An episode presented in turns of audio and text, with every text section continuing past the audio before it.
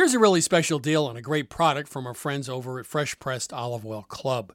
You can now receive a $39 bottle of artisanal fresh pressed oil free if you just pay $1 to help cover shipping. And there's nothing else you must buy now or ever. It's a wonderful opportunity because with olive oil, my number one rule is the fresher, the better. That's because the olive is a fruit and olive oil is actually a fruit juice. Like any other fruit juice, extra virgin olive oil is at its glorious peak of freshness, flavor, and nutritional potency when fresh squeezed. And that's what's missing with so many supermarket olive oils. After sitting on the shelf for months or even years, they've lost their freshness and can't compare with just pressed EVOO shipped direct from the new harvest. Here at Milk Street, we really like these oils' vibrant, grassy flavors, as well as the intoxicating aroma, just like a garden in a bottle. Prove it yourself with no obligation to buy anything ever. For your free $39 bottle direct from an award winning artisanal farm, go to getfresh177.com. That's getfresh177.com. One last time, getfresh177.com. Here's a cool fact a crocodile can't stick out its tongue. Another cool fact you can get short term health insurance for a month or just under a year in some states.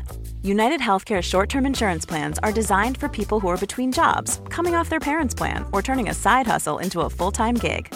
Underwritten by Golden Rule Insurance Company, they offer flexible, budget friendly coverage with access to a nationwide network of doctors and hospitals. Get more cool facts about United Healthcare short term plans at uh1.com.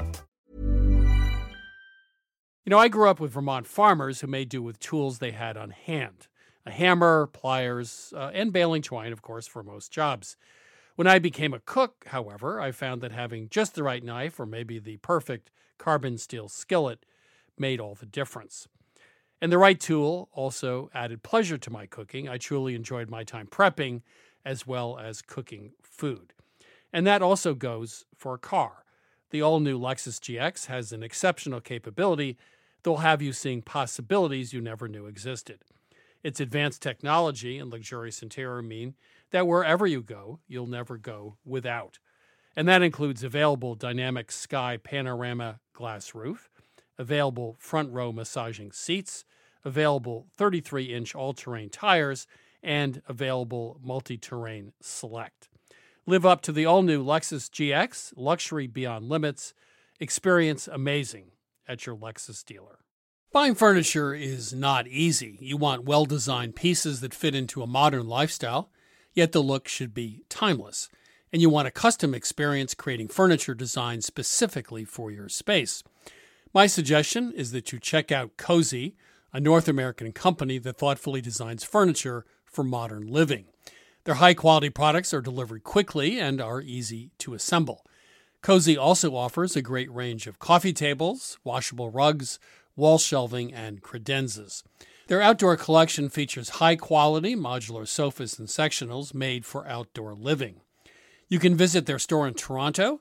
Cozey now has expanded from an online market to their first in person space, or go directly to their website at cozey.com. That's C O Z E Y.com. Transform your living space today with Cozey. Visit cozey.com to start customizing your furniture today.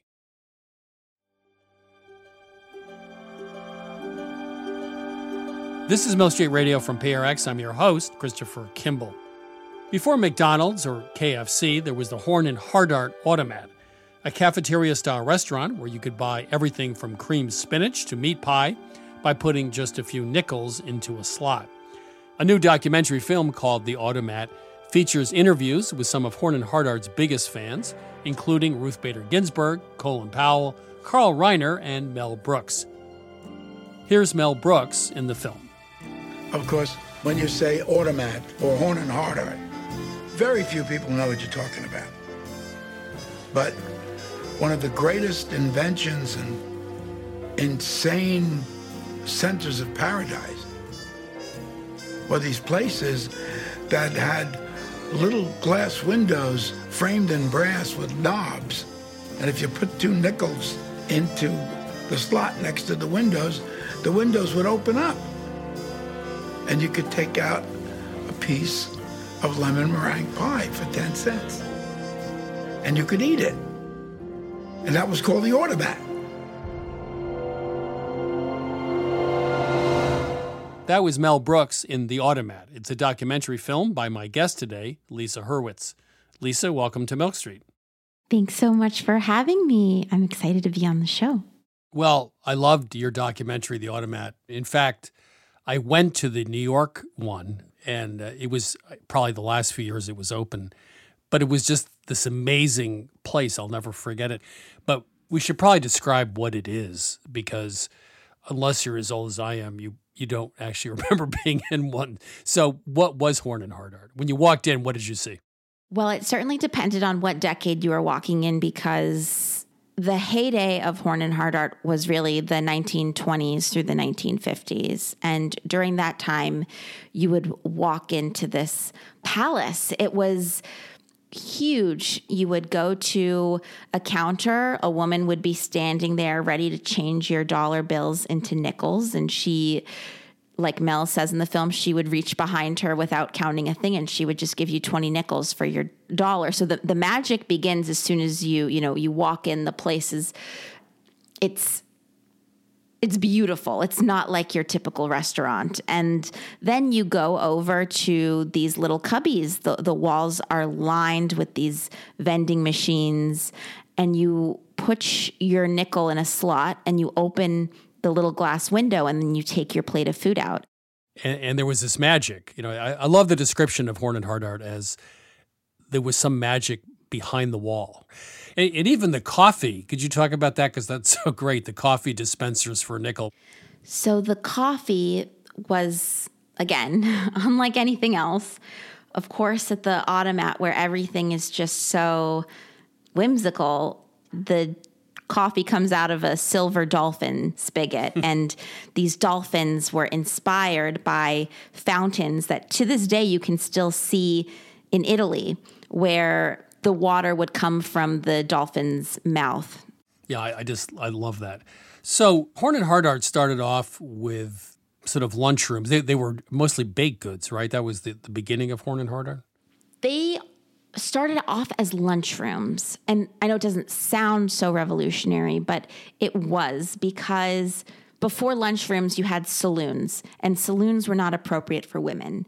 So these lunchrooms and the Horn and Hardart lunchroom started opening in 1888 in Philadelphia, they serviced both men and women.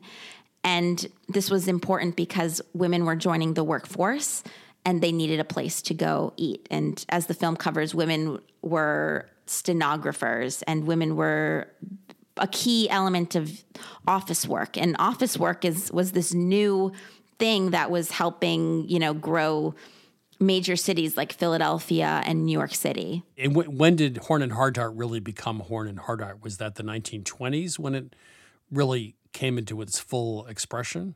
So Horn and Hardart was really rapidly growing in New York City as soon as they opened that first automat in 1912 in Times Square. And during the Great Depression, which was a difficult period for most restaurants, the automat was doing some of its best business. So then you get into the 1930s and it's just these are their golden days. And we should just note for the record, uh, as you do in the documentary, that in 1953, they sold 10 million dessert pies and 6 million loaves of bread. So they were serving a lot of customers. They absolutely were. They were the largest restaurant in America at that time. They were replaced by McDonald's, but this was revolutionary. They were one of the most early American chains, and they were providing consistent food across distances that were prepared in central commissaries. And like today, you know, this is kind of normal stuff, but back then, this was the cutting edge. The automat was often referred to, and Mel Brooks refers to it this way, sort of patriotic. There was a patriotism to Horn and Hardart. Yes. So, why was the automat the essence of being an American? Well, Horn and Hardart represented kind of America at its best. It was plentiful, it was high quality, it was pristine, it was welcoming and inviting. And it was just the town square in a way. Yeah, and I think what really struck me is that you know, people in top hats and people who are stenographers and people who have blue collar construction jobs. For a long time, everybody went to the automat. It, it, it was classless. And I, and I think that is also essentially American, right?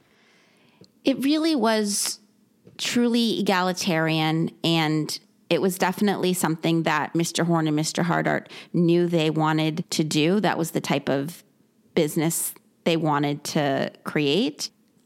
One of the reasons that I think this film is working so well right now is that you hear somebody like Mel Brooks and he's sharing these very personal memories that very much, you know, line up with your own and it makes you feel connected. We haven't talked about the food, um, which seems an oversight. You asked Mel Brooks about his favorite, and he loved the the um, ham sandwich with the mustard. Other people talk about the baked beans or the Salisbury steak. Were there items that really sold much better than others? Well, for sure, the film you know hits on the biggies: cream spinach, macaroni and cheese, chicken pot pie, all the pies But the automat just served such a long menu of items. They, you know, were kind of the opposite of fast food in this sense. You could go to the automat and, you know, you could have whatever you wanted. So let's talk about the decline. So when did the decline start and why why did it start, do you think? The decline started in the 60s. The automats, they were depending on 7-day a week traffic and when people left the city to live in the suburbs, they really became five day a week businesses. And then also people's tastes were changing. People were looking for more healthy options. People were also willing to spend more on, you know, fine dining experiences. And the automat was about thrift and abundance. And these were depression era values. They were not values of the Horn and Hardart customers of the 1960s and 70s, per se. Mel Brooks really seemed emotional at times remembering the automat. I'd say the moment where he got choked up probably was when he asked me for kind of an update because he's but he was asking me questions all along the way of our interview you know he was also interviewing me because he didn't know what had happened he ate there and then, you know, it closed. And so he didn't know how it got from point A to point B. So I walked him through that decline. And, you know, at the end of that story, I told him, you know, he just, he just kind of sighs and he looks defeated and kind of brokenhearted. You know, he didn't realize how good it was then, but now he misses it. And I think it's really validating for people to hear somebody that they really look up to, someone like Ruth Bader Ginsburg, Colin Powell, Mel Brooks, say this was a very special, important, beautiful place, and I cherish it. And this film really captures, for certain people, kind of the story of their life. And I know it's just a restaurant, but the film is about much more than a restaurant. Lisa, it's been wistful but it's been inspirational. Thank you so much. Thank you for having me. That was Lisa Hurwitz, director of the documentary film The Automat.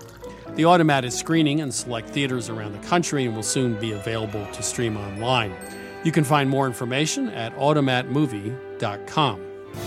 There was nothing like the coffee at the Automat.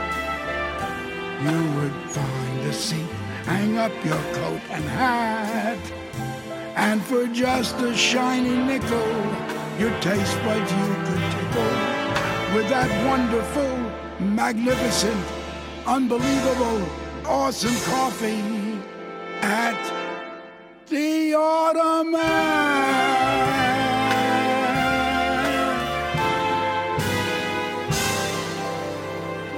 That was Mel Brooks performing at the Automat, which he wrote for Hurwitz's film.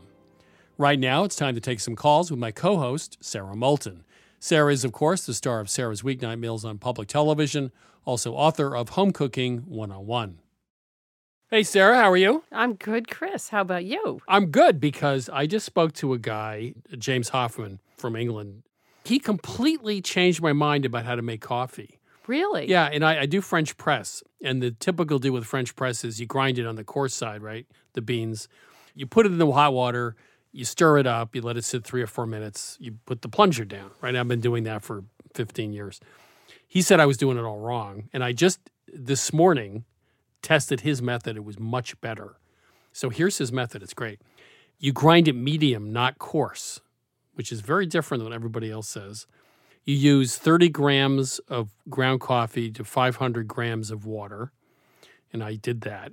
You put it in the French press, you fill it with hot water. He said, don't sweat it, whether it's 205 or 210 or 212, and let it sit for four minutes without stirring. So you get this, you know, Crust on top. crust on top. After four minutes, stir it in, and then take a separate spoon and remove any little bits on the top, and let it sit another six or seven minutes. Another six or seven minutes, yeah. And then finally, with the plunger, you put it just so it's under the water, because if you put it all the way down, it stirs up the sediment. Huh.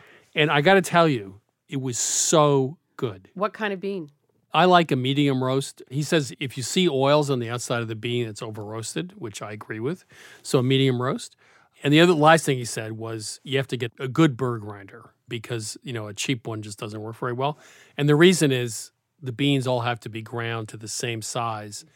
If some pieces are too big or too small, the extraction's not even. Anyway, I got all excited. So that was the new French press. That's and very exciting. You know, the only it's thing really good. I use a burr grinder, I use a French press, you know, I, and you just told me some different things I didn't know. But here's what concerns me the total marination time is 10 minutes. Yeah, but for the first four minutes, it's sitting on the top. Right. So but, it's really it's sort of like a pre-soak, Okay. like like you do in a um, drip machine. right. It's more of a pre-soak. Okay. So then it's not so bad. So it's really only the six minutes afterwards where everything is mingling because I'm sure you know that French press is the highest in caffeine because the coffee is just hanging out with the water. Every other way you make coffee, the water drips through it or goes through it quickly, or like espresso has less caffeine. That's fine with me. I love myself. but it's a great. Caffeine. I mean, I we tried it this morning. and I'm going to have to try great. it. Anyway, so yeah.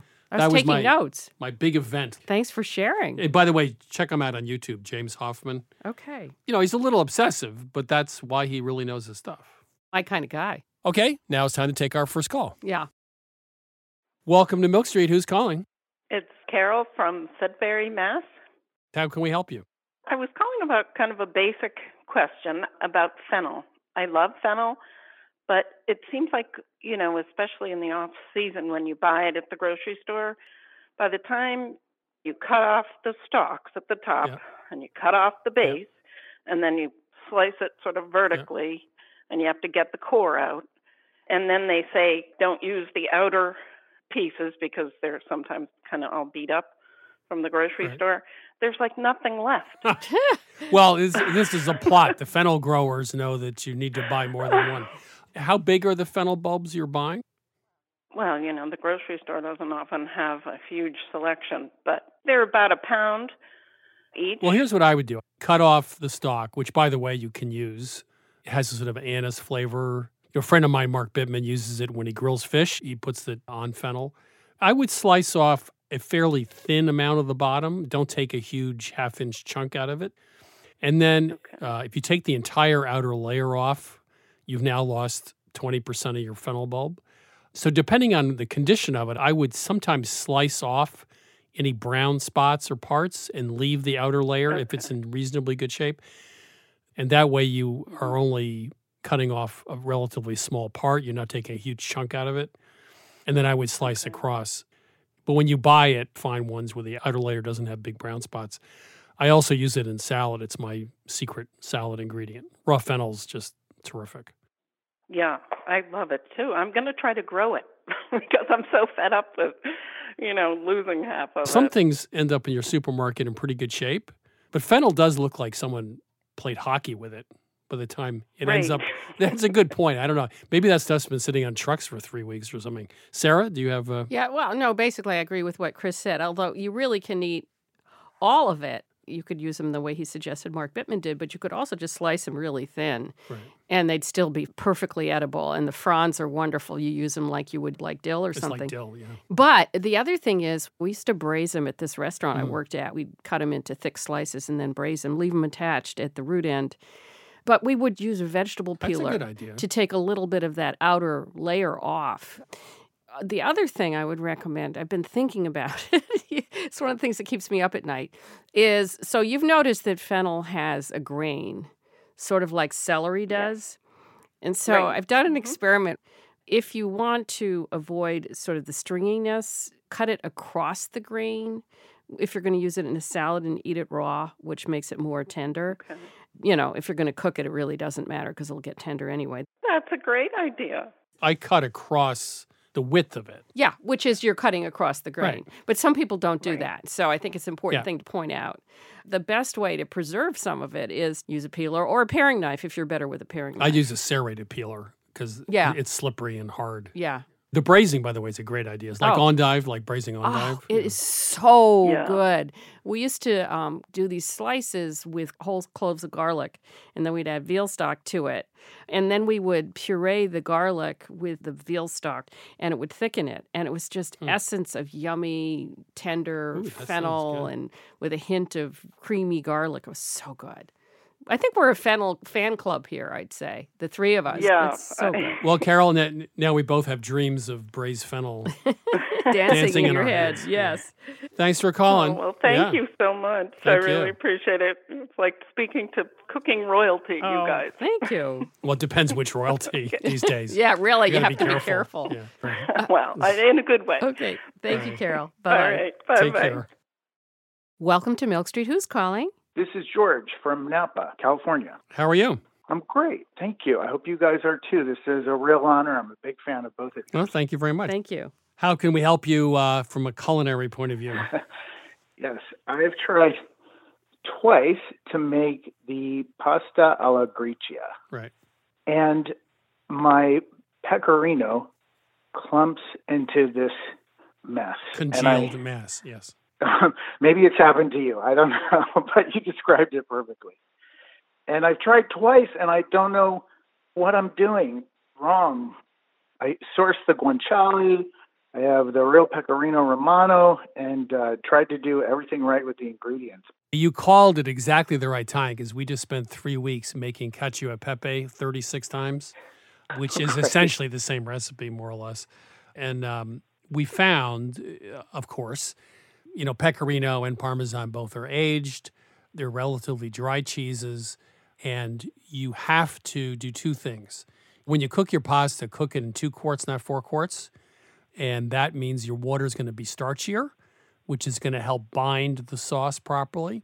And number two, you need that water to be hot, like 185 degrees, which is the point at which the pecorino is going to melt. And if you don't oh. get it hot enough, it's not going to melt properly. And so that's the second trick. The third is there's a guy on YouTube who has this famous cacio pepe recipe. He's a chef, and he does it in a blender. He puts the pecorino and parmesan in, whatever it was for cacio pepe, and then a fair amount of like a cup and a half or so of very hot pasta liquid, and puts it in a blender and emulsifies it, and then finishes it up with some olive oil and other things. But the point is, you could try a blender with a cup or a cup and a half of that water, very hot with the cheese, and blend it, and then put that in a skillet with a slightly undercooked pasta with more cooking water, another half cup or cup, and cook it for a couple of minutes, and that should do it.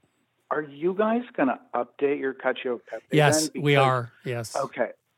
We've completely revised it. It's all done in one skillet now at one time. Oh, But the trick is the temperature of the water because that cheese really needs to get properly melted. I'm staying in my Thank you. corner over here because I'm I, I know nothing, uh, but I this is intriguing. I like this idea of the blender too. We'll publish our method soon and uh, we'll send you a copy of the recipe too. So, I'll be on the lookout. I All right. can't thank you enough. And next time, Sarah, I'm going to have some problem that I can get your input Oh, on, you're too. very sweet. Thank you. Thank you, guys. I really appreciate it. All right, it. George. Thank take you. care. Thanks for calling. Okay, take care. Bye. Bye bye. This is Milk Street Radio. Sarah and I are ready to take your calls. Give us a ring, 855 426 9843. That's 855 426 9843. Or email us at questions at milkstreetradio.com. Welcome to Milk Street. Who's calling? Hi, this is Bronwyn from Tampa. How can we help you? Well, today I'm calling about pavlova. To preface this, I should say that I'm really not much of a baker. But last Father's Day, I made uh, Nigella Lawson's New York Times strawberry pavlova, and it turned out really well. Good. And it was super easy. And it was so good, in fact, that my daughter and I polished the whole thing off and left my husband a very small slice. So now I'm wanting to make another one, but for significantly more people. Is it as easy as quadrupling all the ingredients? If I do that, there's going to be 16 eggs and five cups of sugar. You have a standing mixer of some kind, I assume? Yeah, I have uh, a KitchenAid regular mm-hmm. mixer. I could do it in two batches because what I was also thinking, I'd like to make them into individual, maybe like eight pavlovas or nine, and bake them. And that's where I just don't know what to do with the oven temperature and how long because you bake it at 300 for an hour and 15 minutes and then just let the oven cool. But I think if they're smaller, you probably don't bake them for that long well, a few things. 16 egg whites sounds like things are getting out of control because it's going to be hard to whip them evenly and you're going to end up with egg whites above the, your whisk in the KitchenAid. I think doing in two batches makes sense. And in baking, usually when you quadruple something, it's almost always a train wreck for whatever reason. So I would double it. I don't think you have to worry about the proportions of ingredients. I think with meringue, that's probably okay. The one thing you would worry about is the thickness the thickness will affect the cooking time. You said 300 degrees, which sounds a little high for meringue. So it was an hour and 15 minutes, and then you just shut it off and let it sit for another hour or two or something? Yeah, she preheats the oven to 350. Right. You pop the right. Pavlova right in there, turn the heat immediately down to 300, and it said bake for an hour and 15 minutes. Turn off the heat right. and let it cool completely in the oven. And it turned out perfectly as far as I was concerned. So, but obviously, if they're smaller, again, check the thickness. But I would probably preheat the oven to 300, put them in, shove it down to 250. I assume these are smaller if you're doing individual yeah. ones. Let it probably cook for a couple hours and then turn the oven off, something like that. That would be a typical meringue recipe. You know, look, if her recipe worked and if the thickness ends up being the same, you're probably in pretty good shape. So. Right. It seems like the proportion of sugar to yeah. whites was probably correct. When they were done, did they have any color on them or were they still white or were they slightly golden? They were slightly golden, which I liked. Okay, well then that's a reason to keep yeah. the temperature the way she did it. Uh, yeah, although, but if her diameter is smaller, they are probably going to cook faster. Don't you think the thickness is more important than anything else? I think that's important. Like the height, you mean? Yeah, the height. But if she had a nine inch cake pan and these are now going to be four or five inch individual ones, yeah. they're going to cook faster. Yeah. I mean, listen, it worked the first time. So mm-hmm. I would mm-hmm. double it. I wouldn't go any further than doubling because the egg whites won't get properly beaten. And I would do what Chris said and um, see how it so goes. Heat it to 300, 300. go down to 250. Right, and, and give and it like two hours. an hour and a half. Yeah, and then I think it, an hour and a half you can quick check it to yeah. see if it's firmed up. Yeah, quick, just in and out, and then if it seems like it's firmed up, turn off the oven, leave it in, and if it hasn't, give it another half an hour, and then turn off the oven and yeah. leave it in. Sounds great. You you need to get back to us and let us know though. Yeah, this please do. That, this is interesting. Yeah. Oh, yeah. I absolutely will. Thank okay. you very much. Thanks for calling. Okay. Bye. great talking to you. Bye bye. Bye.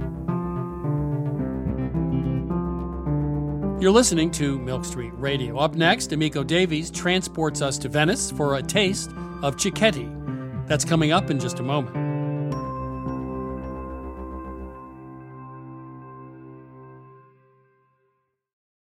I'm Christopher Kimball, and now here's a word from our friends at Allagash Brewing Company, who love food as much as we do here at Milk Street. Hi, this is Jason Perkins. I'm the brewmaster at Allagash, and I've been making Allagash White in Portland, Maine since 1999. So, a white beer is a very old style of beer. Traditionally, it was brewed with spices of some type, typically coriander and orange peel. And I think one of the things that makes Allagash White distinctive and different is the rare combination of complexity and drinkability. And it's sometimes remarkable to stop and realize that I never get tired of it. You know, I'll open a can or I'll pour a glass and the first sip, and I'm like, man, this beer is good. there are a lot of different ways that folks can enjoy an Allagash White, and here are some of the examples of what folks here at the brewery like to do. My favorite thing to pair with an Allagash White is simple, beautiful seared scallops over a bed of fresh greens with blood orange and shaved fennel. My favorite would probably have to be like an Italian or a hoagie, capicola, pickled vegetables, crusty bread. It's got that nice lemony, zesty character that just gets you ready for the next bite. The ultimate pairing for me is this dish called bossam, which is this like big pork shoulder with like salt and brown sugar. We also call it candy pork in my house, and a little like scallion ginger sauce. It's like lettuce, rice, pork, sip of white, lettuce, rice, pork, sip of white, and it's just perfection. My other top choice was like a hot dog. Like just have a hot dog and have an Allagash White. You don't need to dress it up. There's something about mussels with beer, especially the white, that is just so good. I feel like it goes really well with different soft cheeses that aren't too dominant, but then also with like spicy Indian food. So I think it's just really versatile. I could imagine like something like um like lemon meringue pie. That would be really nice. Pairing Allagash White with carrot cake is a thing of beauty. This maybe it sounds really boring, but pepperoni pizza. I feel like after a long week, having like a nice warm pepperoni pizza and a cold Allagash White is just like you made it. Like you did your week. You deserve this pizza. You deserve this beer. It's perfect in summer. It's perfect in winter. I haven't really found a flavor that I don't think works really well with Allagash White. Yeah, so not only do I drink it while I cook, I often cook with it. So if I'm creating some kind of stew, I'll add a little bit of Allagash White to it. A lot of people use Allagash White in like a fried fish batter. Anywhere where you can add like a spritz of lemon or a spritz of lime, that could be the beer. we are very food minded here at Allagash, obviously. and I think because of that, Allagash White is kind of subtle in a way that not all beers are. And I think that makes it very food friendly. I think it tends to unlock qualities in the food that you otherwise wouldn't necessarily notice. Like it's not too hoppy or it's not too sweet, so it sits right in the middle and sort of brings the flavors of the dish to life. If you ask anyone here at Allagash, we're pretty much all stands for this beer. We love it so much because every time you have it, you pick up something new.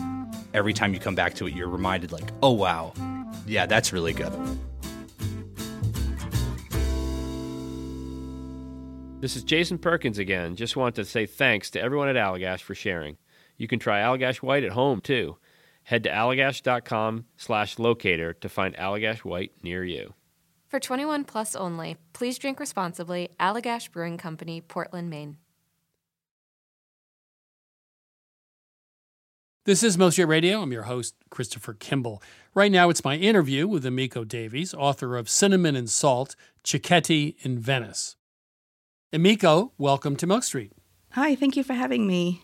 So, you know, I've been to Venice uh, more than a few times, and it's always, of course, magical.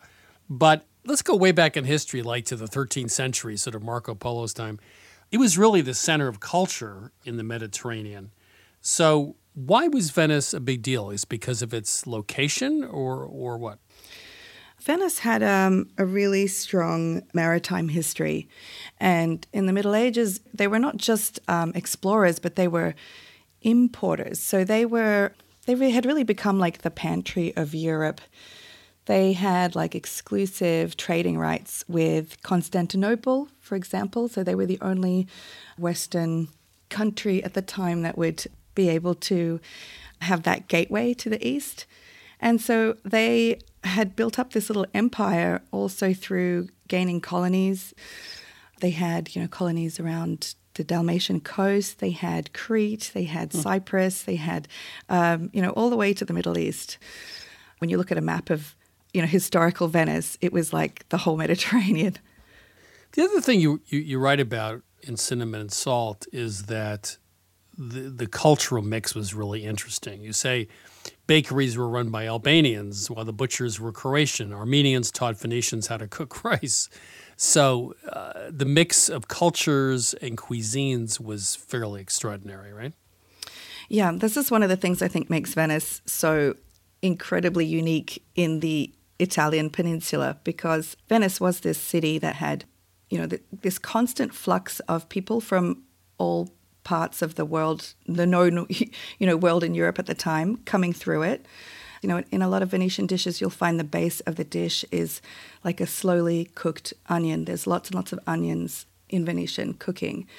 And that is a technique that many food historians think comes from Turkey. Also, some vegetables like artichokes, eggplants, pumpkins. Those kind of vegetables come from Jewish cuisine in Venice and rice from the Armenians. Venice was like a collector of ingredients and spices and dishes, and these things all sort of left their mark in Venice. And if you look closely enough, you'll, you can see them still. So let's get to the, the topic at hand, which are the, the small plate tradition, cicchetti, which is a very, it's a little bit like meze, I guess, but, but not quite. So could you explain what this tradition is? Where do they come from and, and how it's different than, let's say, being in Spain with tapas?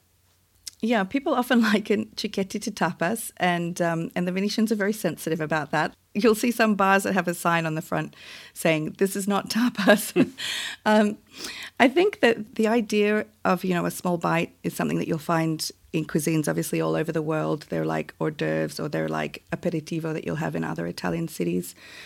But what makes cicchetti very Venetian is the tradition of the actual bar itself, which is called a Bacaro. And in these places, these little wine bars, you'll find counters full of all these different offerings. Cicchetti actually comes from the Latin word cicus, which means small thing.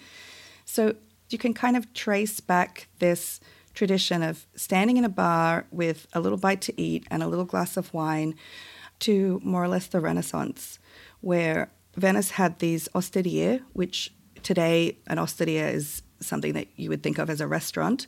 But in the Renaissance, this was more like an inn or a pub where you had, um, you know, food and drink on the on the ground floor, and on the floors above you would have rooms for foreigners and people passing through, travelers, merchants, and because the government was also a little bit suspicious, and in general there was a lot of um, sort of surveillance of the population happening in, in Venice around that time, they took away all the tables and chairs.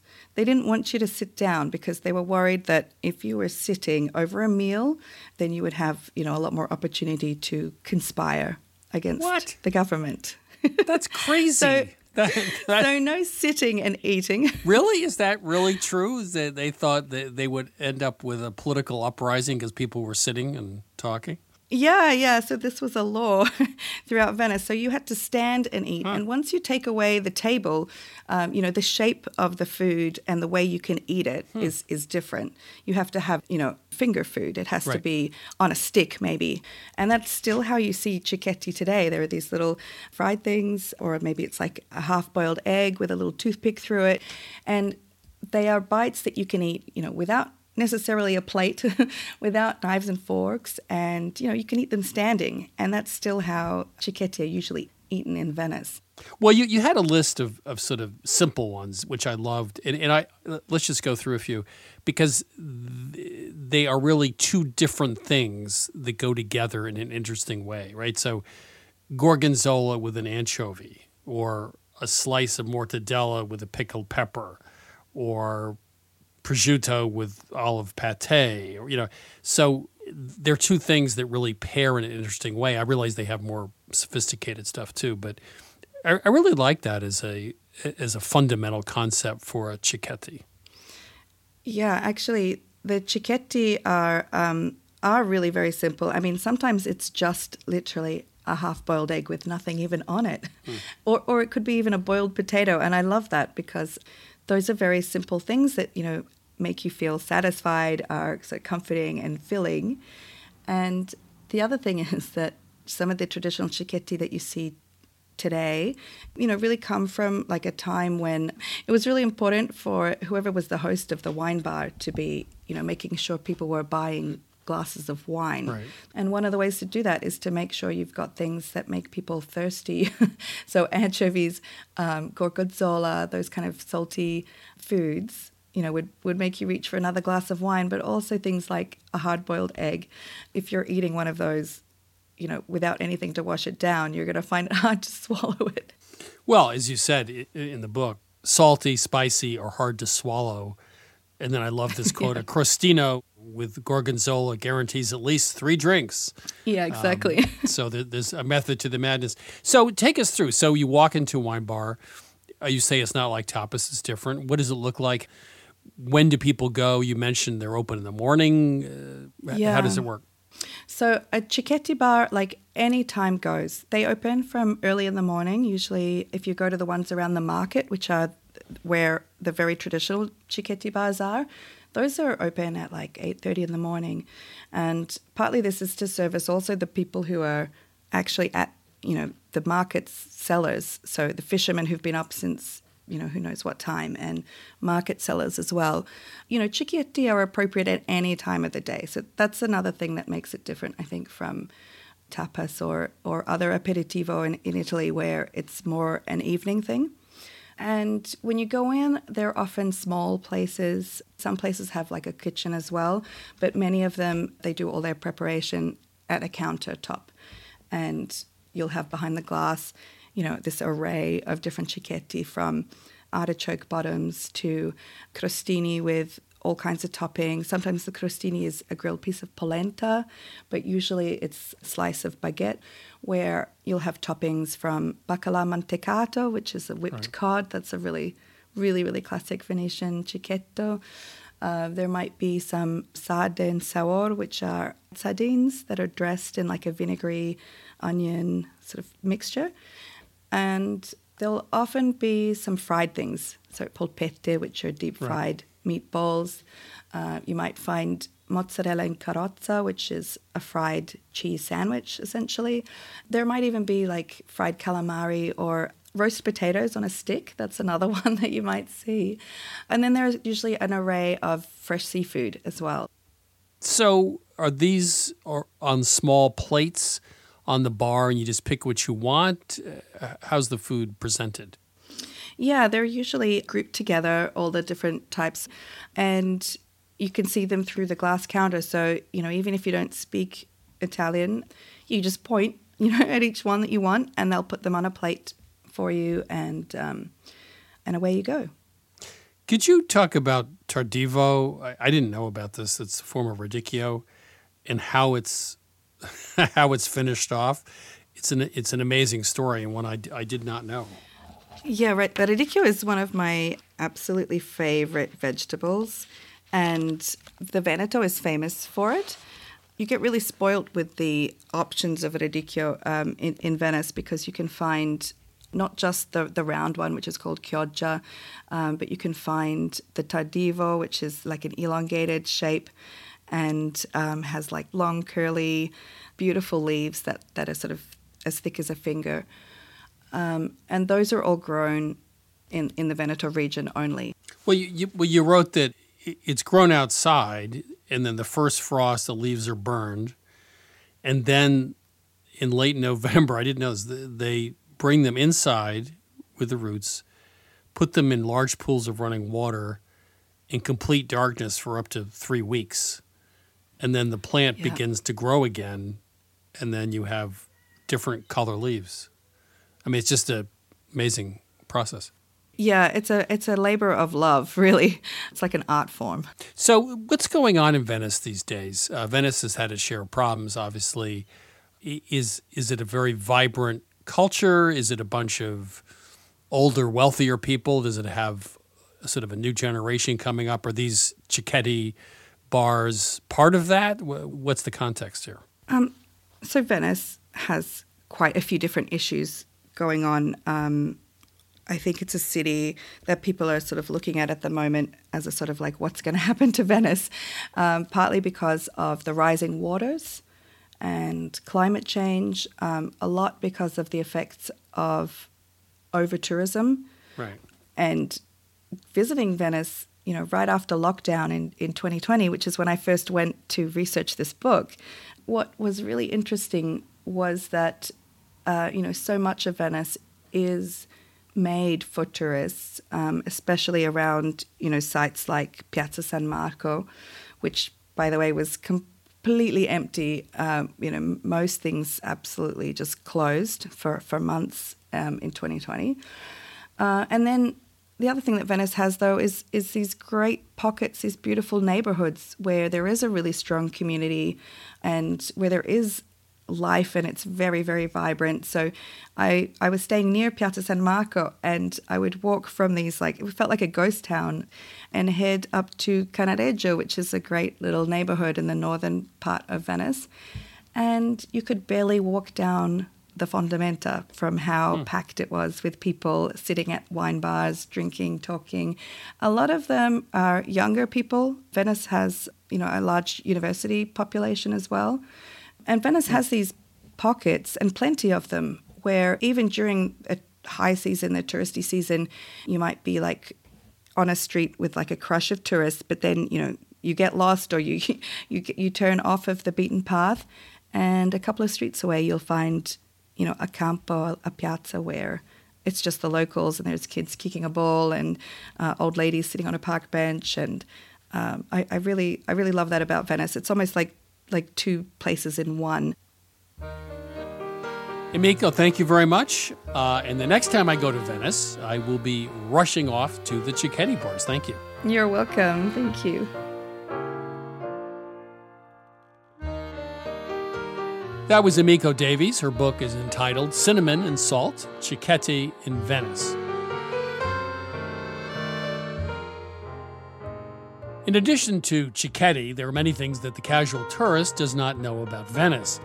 It was once an independent empire that lasted a thousand years and reached all the way to the Balkans, including Croatia. Venetian masks are tourist items these days, but during the Middle Ages, they were both a means of hiding your identity when doing something a bit sketchy, as well as a practical form of PPE for doctors treating patients during the plague. On a sadder note, there are only 60,000 local residents today, and many predict that there may be none left in just another generation. So, if Venice does not succumb to rising waters, tourism will finally destroy a wealthy empire that lasted a thousand years. You're listening to Milk Street Radio. Coming up, Dan Pashman tells us why the world deserves a better vegetable sandwich. That's right after the break. You know, wonderful pistachios have become my go to snack. Now, I could list all the health benefits. They're a good source of protein, fiber, and unsaturated fats, but for me, flavor comes first, and that's why it's pistachios, not peanuts, in our household. Wonderful pistachios come in a variety of flavors and sizes, including sea salt and vinegar, chili roasted, and smoke barbecue. Check out wonderfulpistachios.com to learn more. That's wonderfulpistachios.com. You know, I grew up with Vermont farmers who made do with tools they had on hand a hammer, pliers, uh, and baling twine, of course, for most jobs.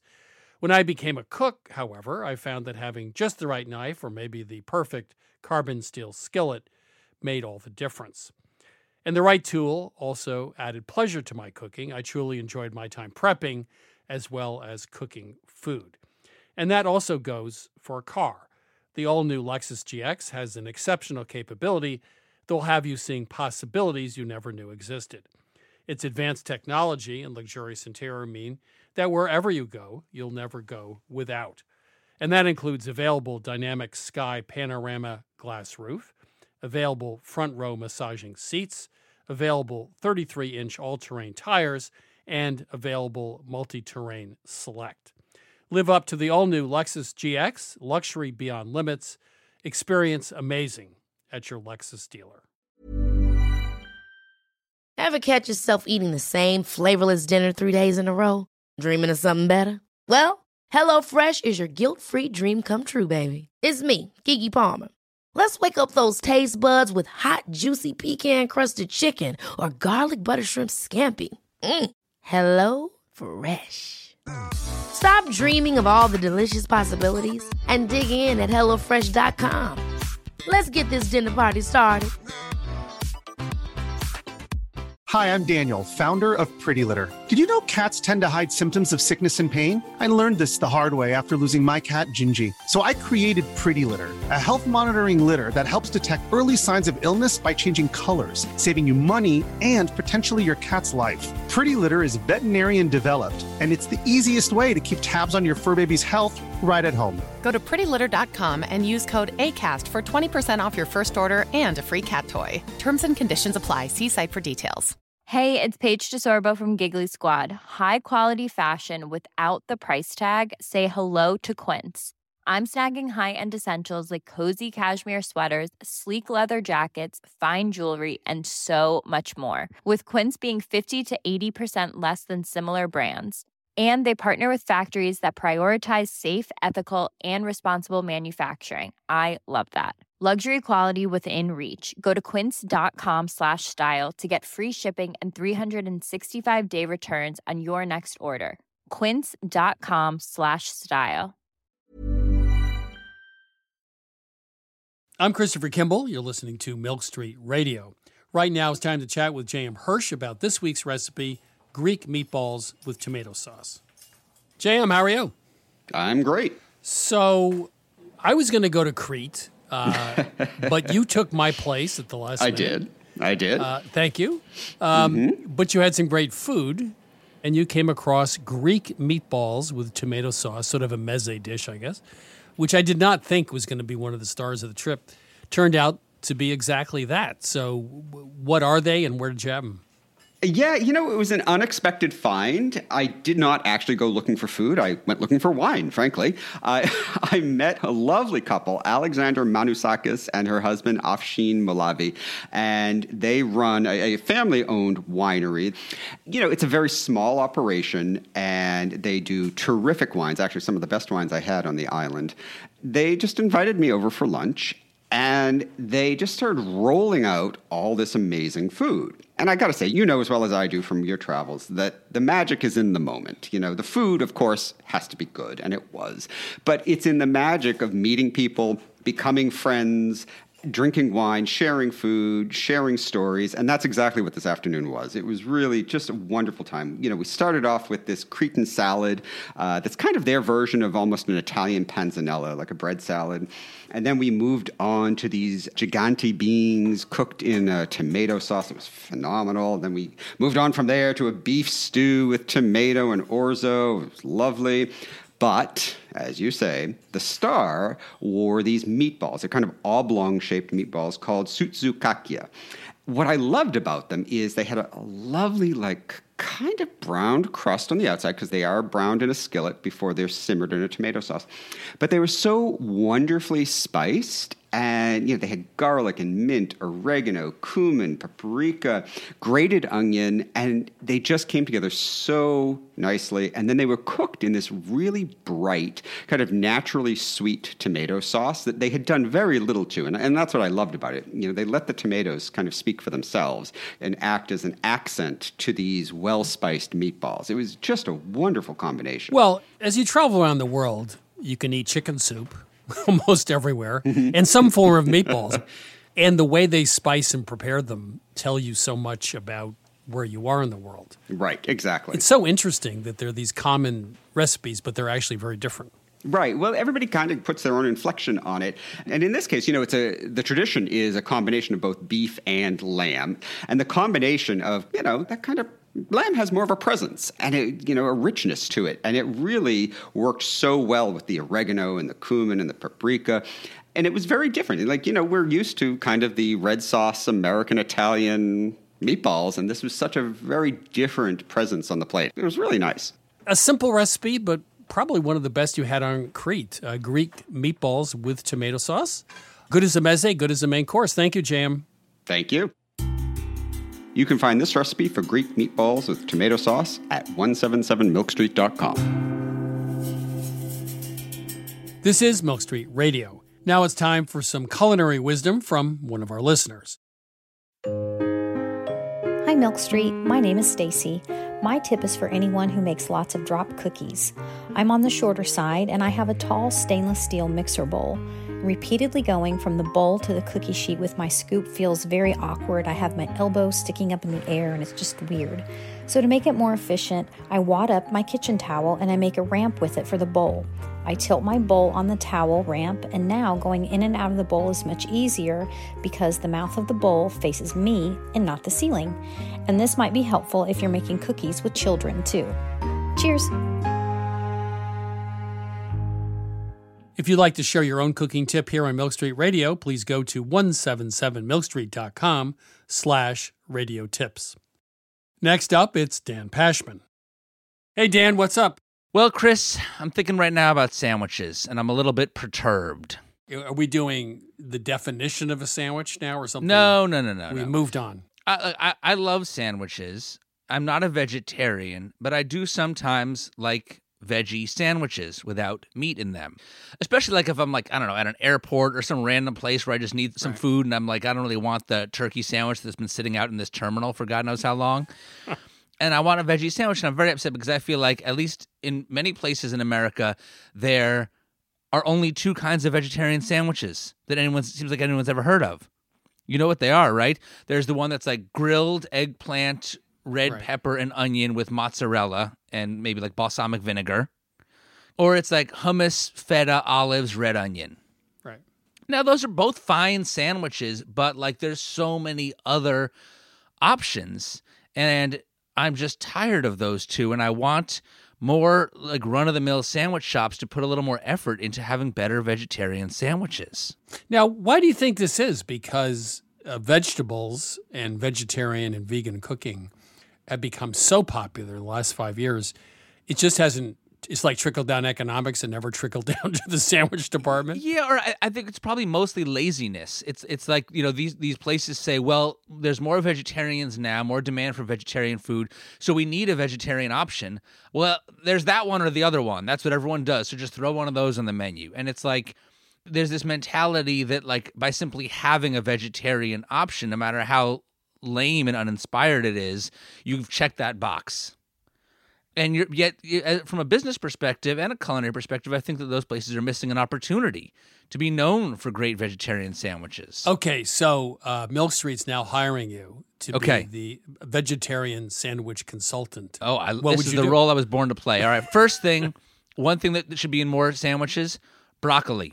Oh, All right, I, I didn't believe it till I saw it at the number seven sub shop in New York City that it would even work. I, I thought, how do they even keep it in the sandwich? But if you get a nice big sub roll, not sliced bread, but a sub roll, Yeah. it will stay in there. It'll stay in there because you don't eat it.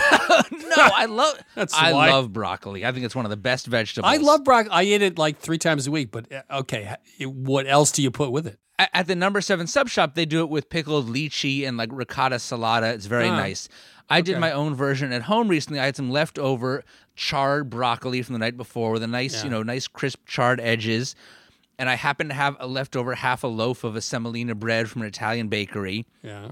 I have this sheep and goat milk cheese spread in a jar, and then I also had some feta cheese. And then I really got a little fancy, which is not like me, especially No. at lunch during the week. I toasted some pine nuts. And let me tell you something, Chris. This sandwich is crunchy, it's salty, it's creamy, it's tangy. It has every flavor and texture you could ever want in a sandwich, and it's 100% vegetarian. Here's Dan Pashman, who argues about whether hot dogs is a sandwich. Right. And, and now he's toasting pine nuts for his lunch with his semolina bread. Dan, Yeah. What's what's going on? look, the mood comes over me from time to time. I'm not a person who puts a ton of effort into most of my meals. I mean, I mean, I, I care a lot, but I also am always, you know, like ideally trying to find maximum deliciousness without spending hours and hours on it. Can I tell you another another broccoli one that I do sometimes? Yeah. So I'll take a flour tortilla, a little shredded mozzarella, throw it in the microwave uh, so the tortilla is soft and doughy and chewy and the cheese melts, and then again leftover roast broccoli and spicy chili crisp. Uh, now that okay, now you got me. I love Okay. uh, you know chili crisp is having its day. That's right. So okay, right. so uh, one last question: Do you have a non-broccoli vegetarian sandwich? Um, no. So you should have titled love- this segment "How to Eat Broccoli Between Bread." Well, yeah, but let's make broccoli the star of the vegetarian sandwiches. Enough of these mediocre grilled vegetables. You put grilled red pepper in a sandwich, you taste nothing but red pepper. And and the hummus and feta, uh, you know, one like yeah, it's fine. I like hummus, but like that's not a that's not a lunch. That's a snack. Okay, you you fill this sandwich with broccoli and some kind of cheese on a big hearty sub roll. Like that's something that I can stick my teeth into and I can get behind. Next time in an airport, I want a broccoli sandwich. I think you're right, but you've forgotten the, the key ingredient: What? prosciutto. Oh, that would be very good. Dan Pashman, uh, if you're going to have a vegetarian sandwich, consider the broccoli. Thank you. Thanks, Chris. That was Dan Pashman, host of the Sporkful Food Podcast. That's it for today. You know, we've produced over 200 episodes of Milk Street Radio over the years. You can find them all on Apple Podcasts, Spotify, milkstreetradio.com, or wherever you find your podcasts. To explore more about Milk Street, please go to 177milkstreet.com. There you can download our recipes, watch our TV show, learn about our magazine, and our latest cookbook, The World in a Skillet. You can also find us on Facebook at Christopher Kimball's Milk Street, on Instagram and Twitter at 177 Milk Street. We'll be back next week with more food stories and kitchen questions. Thanks as always for listening.